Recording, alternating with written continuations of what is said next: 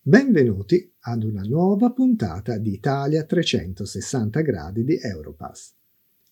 Abbiamo già parlato dei tanti premi Oscar che sono stati vinti dal cinema italiano, il più alto numero dopo il cinema americano. Ma oggi vorrei parlarvi del più antico festival del cinema europeo e il più antico al mondo dopo quello dell'Academy Award di Los Angeles. La Mostra Internazionale di Arte Cinematografica, o più semplicemente Mostra del Cinema di Venezia. La Mostra del Cinema di Venezia è, insieme al Festival del Cinema di Cannes e al Festival del Cinema di Berlino, il più importante festival cinematografico d'Europa.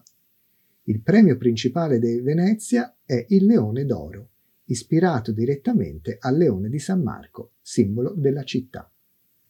Come vi ho già detto in un'altra puntata, la Mostra del Cinema di Venezia nasce nel 1932.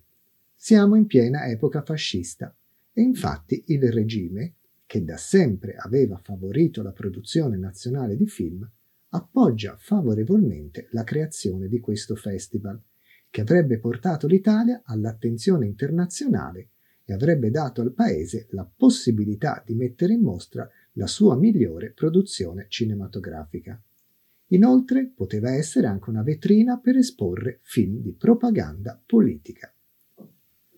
La Mostra di Venezia era in un primo tempo realizzata ogni 2 anni, perché faceva parte dell'organizzazione della Biennale d'Arte di Venezia.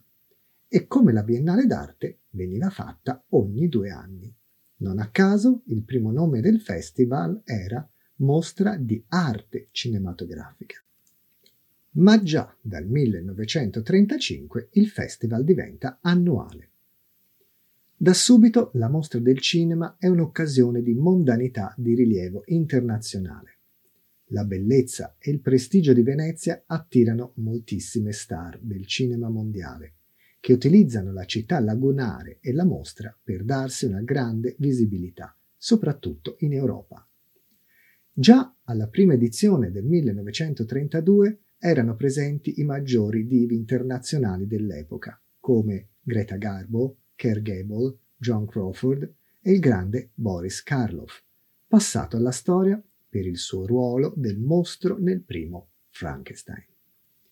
Infatti, anche i titoli che partecipano erano film che sono diventati dei classici del cinema, come appunto Frankenstein con Boris Karloff, Grand Hotel con Greta Garbo, A me libertà di René Clair e Gli uomini che mascalzoni, che portava sul grande schermo l'attore Vittorio De Sica, che diventerà una delle future icone assolute del cinema italiano, sia come attore che regista. Se la Mostra del Cinema nasce solo come una sorta di esposizione cinematografica, già dalla seconda edizione del 1934 diventa un concorso, dove si premiano il miglior regista, il miglior attore, il migliore film italiano e quello straniero. È il primo vero concorso cinematografico in Europa e il successo è subito evidente. Infatti, già nel 1934 i paesi concorrenti saranno 19, ben più di 300 giornalisti e quasi 30.000 spettatori che partecipano alla rassegna. La Mostra del Cinema diventa subito un luogo di mondanità. Infatti, tutto il festival e le proiezioni dei film si svolgono all'Hotel Excelsior, al Lido di Venezia, una delle località più alla moda dell'Italia del tempo, in uno degli alberghi più lussuosi della città. Una location perfetta per accogliere il jet set internazionale che accorreva a Venezia durante la Mostra del Cinema. Naturalmente, insieme alla mondanità, nascevano i pettegolezzi, i gossip e gli scandali. Il primo scandalo della Mostra di Cinema è del 1934, quando l'attrice austriaca Hedy Lamarr appare nel film Estasy del ceco Gustav Machati completamente nuda, scandalizzando la società italiana piuttosto perbenista, anche in virtù della politica conservatrice del fascismo. Che il fascismo avesse grossa influenza sulla Mostra del Cinema lo abbiamo già accennato. Questa conferma arriva con l'istituzione, sempre nel 1934, della Coppa Mussolini per il miglior film italiano e quello straniero, premio che di fatto era il più prestigioso del festival e che regolarmente veniva assegnato a film italiani fortemente influenzati dalle ideologie fasciste e, nel caso di film stranieri, a quelli della Germania nazista, alleata dell'Italia. La forte influenza ideologica e la politica sulla scelta e sulla censura dei film internazionali che partecipavano alla mostra del cinema fu la causa della nascita nel 1939 del Festival del Cinema di Cannes. I cineasti francesi si erano stancati di essere troppo spesso scartati dal concorso di Venezia per motivi ideologici e così decisero di creare un festival proprio. Nel 1936 nasce la prima giuria internazionale per giudicare i film in concorso e arrivano a Venezia altri personaggi straordinari della storia del cinema, come i registi Frank Capra, John Ford, René Clair, Joseph von Sternberg.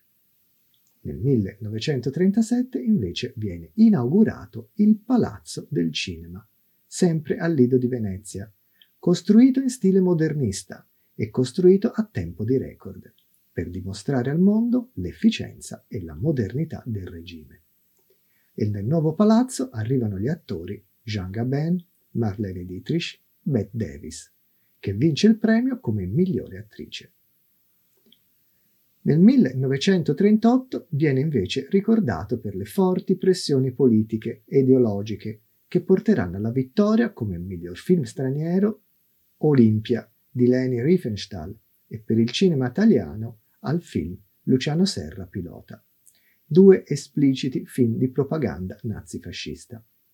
Nello stesso anno anche il film di animazione Biancaneve e i sette nani di Walt Disney vince un premio importante, ma da quell'anno gli Stati Uniti smetteranno di partecipare alla mostra del cinema, proprio in polemica con la politica ideologica che condizionava il festival.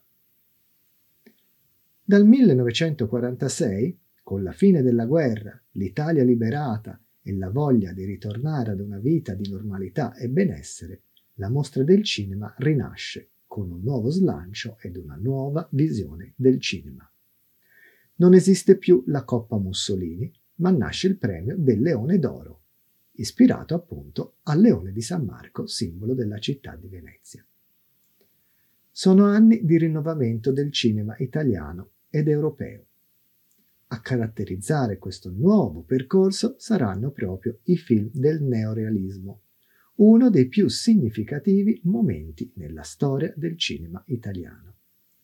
Con pellicole come Paesà di Roberto Rossellini, La terra trema di Luchino Visconti.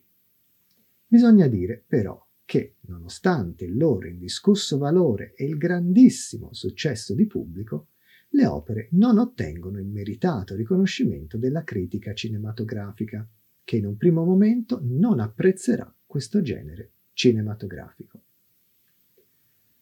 Con il ritorno alla normalità, tornano a Venezia anche le grandi icone del cinema mondiale, come i famosi registi internazionali Orson Welles, Laurence Olivier, Fritz Lang, John Huston, Jean Cocteau, Jean Renoir, Malsé Carné.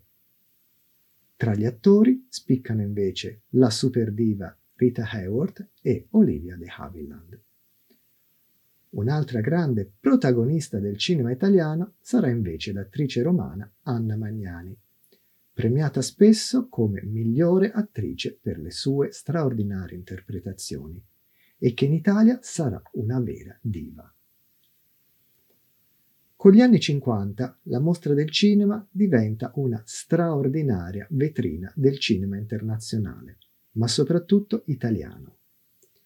Sugli schermi del festival arrivano tra i più grandi ed amati registi italiani del dopoguerra, Federico Fellini e Michelangelo Antonioni, che vengono consacrati proprio dalla loro presenza al Lido. Contemporaneamente ai grandi maestri si affaccia una serie di giovani emergenti, promettenti volti nuovi di un panorama nazionale in grande ascesa quantitativa e soprattutto qualitativa. che daranno vita al periodo forse più brillante del cinema italiano sul piano internazionale, grazie a giovani registi come Francesco Rosi, Ermanno Olmi, Mario Monicelli, oltre agli ormai celebri Luchino Visconti e Roberto Rossellini. Gli anni 50 sono gli anni nei quali emergono i più famosi attori della storia del cinema italiano, che la Mostra del Cinema di Venezia farà diventare dei veri divi. Sofia Loren, Gina Lollobrigida, Alberto Sordi, Vittorio Gassman, Marcello Mastroianni. Finalmente a Venezia ritorna anche il cinema americano, con i nuovi registi Elia Kazan, Billy Wilder, Robert Aldrich. Sono veramente la Golden Age, l'età dell'oro della Mostra del Cinema di Venezia e del cinema italiano. Con gli anni 60 la Mostra del Cinema di Venezia si apre a film più sperimentali e a registi innovativi. Ci sarà un grande interesse per il cinema orientale, come quello giapponese e indiano. Alcuni giovani registi italiani si affacciarono per la prima volta davanti al pubblico, come il discusso Pierpaolo Pasolini, per i suoi film provocatori e sperimentali, Bernardo Bertolucci, Paolo e Vittorio Taviani, Marco Ferreri, Marco Bellocchi. Registi innovativi e a volte anche contestati, che diventeranno dei maestri del cinema italiano negli anni successivi. Gli anni 70, sull'onda della contestazione giovanile legata ai movimenti di contestazione del 68, stravolge completamente la Mostra del Cinema di Venezia. Verrà abolita la competizione e quindi il relativo conferimento dei premi. Le 10 edizioni tenutesi tra il 1969 e il 1979 furono dunque non competitive, in nome di una democratica uguaglianza che voleva abolire il concetto stesso di competizione, in nome di una paritetica possibilità di espressione da parte di tutti. In questo periodo la Mostra del Cinema subisce una nuova politicizzazione verso ideologie comuniste. Non a caso il 1971 è l'anno dove viene proiettato un film di propaganda della rivoluzione culturale cinese, il controverso Il distaccamento femminile in rosso, e si darà sempre più spazio al cinema dell'est europeo, quello del cosiddetto blocco comunista sovietico, sempre in un'ottica di dissenso culturale rispetto alla narrazione politica dominante in quel momento in Italia. Ma dagli anni '80 e con l'arrivo di Carlo Lizzani come direttore della rassegna, la Mostra del Cinema di Venezia ritorna ad essere un festival competitivo, aperto al cinema di ricerca sperimentale e colto, ma anche alle grandi produzioni internazionali, come Indiana Jones, Guerre Stellari, E.T., Blade Runner. La Mostra di Venezia farà conoscere in Italia e nel mondo registi come il tedesco Rainer Werner Fassbinder o l'inglese Peter Greenaway o il provocatorio regista spagnolo Pedro Almodovar. Grande attenzione anche per Woody Allen e l'italiano Nanni Moretti, che diventerà una delle icone del cinema italiano degli anni successivi. Con gli anni 2000 la Mostra del Cinema di Venezia si globalizza ancora di più, con film sempre più internazionali, grandi produzioni, ma anche film di nicchia. Ma anche forse si banalizza e si omologa agli altri festival del cinema mondiale. L'Oscar americano, la Palma d'Oro del Festival di Cannes, l'Orso d'Oro del Festival di Berlino e il Leone d'Oro di Venezia sono premi famosi e riconosciuti in tutto il mondo, ma forse ad ognuno di loro manca un po' di quel carattere esclusivo che li rendeva diversi l'uno dall'altro nel passato. Il cinema più commerciale per gli Oscar, quello più trasgressivo per l'Orso d'Oro, più sperimentale il Leone di Venezia, più intellettuale quello di Cannes. Oggi sembra difficile vedere una differenza fra i vari festival internazionali del cinema, ma anche questo è un segno dei tempi che il cinema non smette mai di registrare e di mostrare. Vi ringrazio per essere stati con noi e con Italia 360 gradi di Europass. Un caro saluto a tutti.